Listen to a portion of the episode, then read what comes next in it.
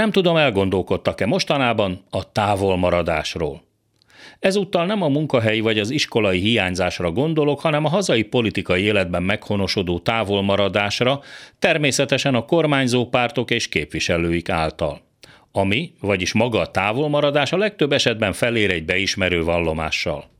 Most éppen az Európai Parlament Pegasus bizottságának jelentését megvitató ülésről maradtak távol egy emberként a Fidesz képviselői. Érezték, hogy ennek a jelentésnek sem lesz a számukra kedves a kicsengése, különben miért oldalogtak volna el sunyítva a plenáris ülés helyett a brüsszeli büfékbe és kávézókba. Az utóbbi évek egyik legsúlyosabb, a személyes szabadságra és a demokráciára leselkedő hatalmas veszélyről volt szó odabent arról, hogy egyes tagországok kormányai mindenfajta ok és alapos gyanú nélkül a saját politikai vagy gazdasági előnyszerzésük céljából hallgattak, vagy hallgattattak le vetélytársakat, ügyvédeket, újságírókat, cégvezetőket és így tovább. Találják ki, vajon melyik ország vezetése járt ebben az élen. Igen, igen, nevezzük a nevén. A jelentés szerint is Orbán Viktor és kormánya élt vissza a legsúlyosabb módon a titkos lehallgatások módszerével. Kell-e annál erősebb beismerés, hogy Dajcs Tamás EP képviselő és társai távol létükkel tüntettek?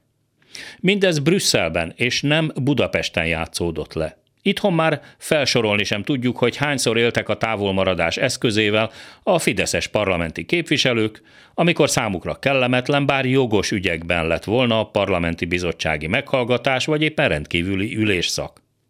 A 13 ezer darab értelmetlenül beszerzett, de busás közvetítői díjjal járó lélegeztetőgép megvásárlása volt az utolsó példa, amikor a kormánypárti képviselők a távolmaradás eszközével próbálták megtorpedózni a parlamenti bizottság munkáját. Na de hány ilyen volt még? Így futatták zátonyra a vitát a Covid kezelés anomáliáiról, a szegénységről, a svédek és a finnek NATO tagságának akadályozásáról, az akugyárak ide telepítéséről, vagy éppen a paksi atomerőmű bővítéséről. Se vége, se hossza a beismeréssel felérő távolmaradásoknak. Ha egy autószerelő vagy egy gépkezelő, netán egy bolti pénztáros nem jelenik meg időben a munkahelyén, annak előbb-utóbb kirúgás lesz a vége. Kíváncsian várom, hogy az egyre erősebb házmester mentalitást mutató Kövér László házelnök vajon mikor vonja le a munkakerüléssel töltött napokat a kormánypárti képviselők fizetéséből.